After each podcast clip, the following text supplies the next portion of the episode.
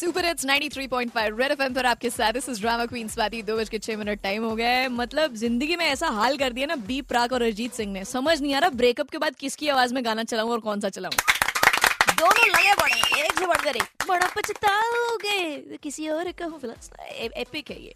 But yeah coming back to the fact simple सी बात थी। आपको मुझे बताना था अभी लेटेस्ट हमने दो दिन पहले देखा एक और सेलिब्रिटी uh, जो है महँगाई का शिकार हुए। शेखर रवि जानी जो है, वो अलाहाबाद के किसी बढ़िया पाँच सितारा होटल में थे, वहाँ पे उन्होंने तीन अंडे मंगाए। तीन अंडे उनको सोलह सौ के पड़े।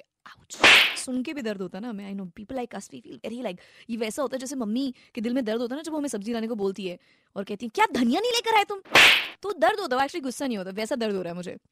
सो आई आस्ट यू कि ये तो चलो सेकंड केस है। इससे पहले सबसे ज़्यादा फ़ेमस ये जो पूरा सीन है ना कि देखो मुझसे कितने पैसे लिए हैं एक और सेलिब्रिटी एक्टर ने चालू किया था जिन्होंने सबसे पहले इंस्टाग्राम पे डाला था अभी कुछ महीने पहले ही आपको मुझे उस बंदे का नाम और किस आइटम के लिए वो ओवरचार्ज हुए थे ये बताना था I got a call Hello, hi, is this Swati? Yeah, hi, who's this? This is Priyanka. I just heard you on radio and that actor was Rahul Bose.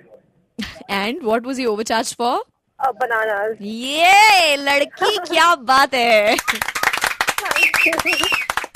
अच्छा आई हैव वन मोर छोटा सा question it's को related तब मैं पूछ रही हूँ. Just humour मी capital क्या है? हरियाणा का.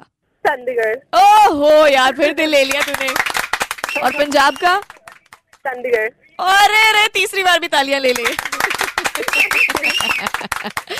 और चंडीगढ़ी वो जगह है जिस होटल में राहुल बोस ओवरचार्ज हुए थे. Exactly, right. and I think that was married.